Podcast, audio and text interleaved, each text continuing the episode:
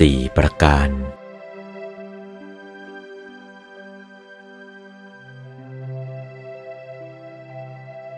คำว่าธรรม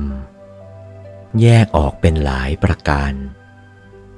ท่านแสดงไว้เป็นหลักเป็นประธาน แก้ในศัพท์ว่าธรรม ธรรมโม คำว่าธรรมนั้น แยกออกไปถึงสี่คือ คุณธรรมเทศนาธรรม ปริยัติธรรม นิสัตตนิชีวธรรม แยกออกไปเป็นสี่คุณธรรม ให้ผลตามการ ฝ่ายดีก็ให้ผลเป็นสุข ฝ่ายชั่ว ก็ให้ผลเป็นทุกข์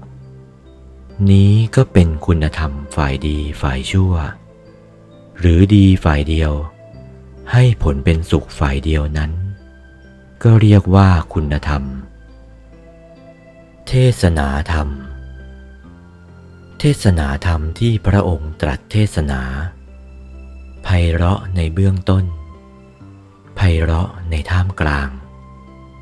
ไพเราะในเบื้องปลาย ท่านวางหลักไว้ไพเราะในเบื้องต้นคือศีลบริสุทธิ์ กาย วาจาเรียบร้อย ดี ไม่มีโทษ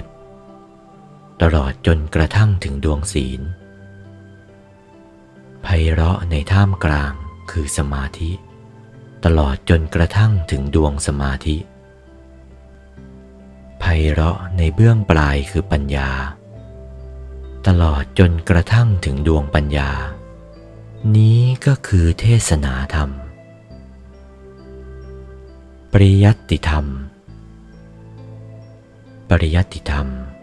ข้อปฏิบัติอันกุลบุตรจะพึงเล่าเรียนศึกษา ตั้งต้นแต่นักธรรมตรี โทเอกปรริญญาสามถึงปรริญญาเก้าหลักสูตรวางไว้ในประเทศไทย การศึกษาปริยัติมีเท่านี้ นี่เรียกว่าปริยัติธรรม นิสัตตนิชีวธรรม ยกเอารูปออกเสียกับวิญญาณออกเสีย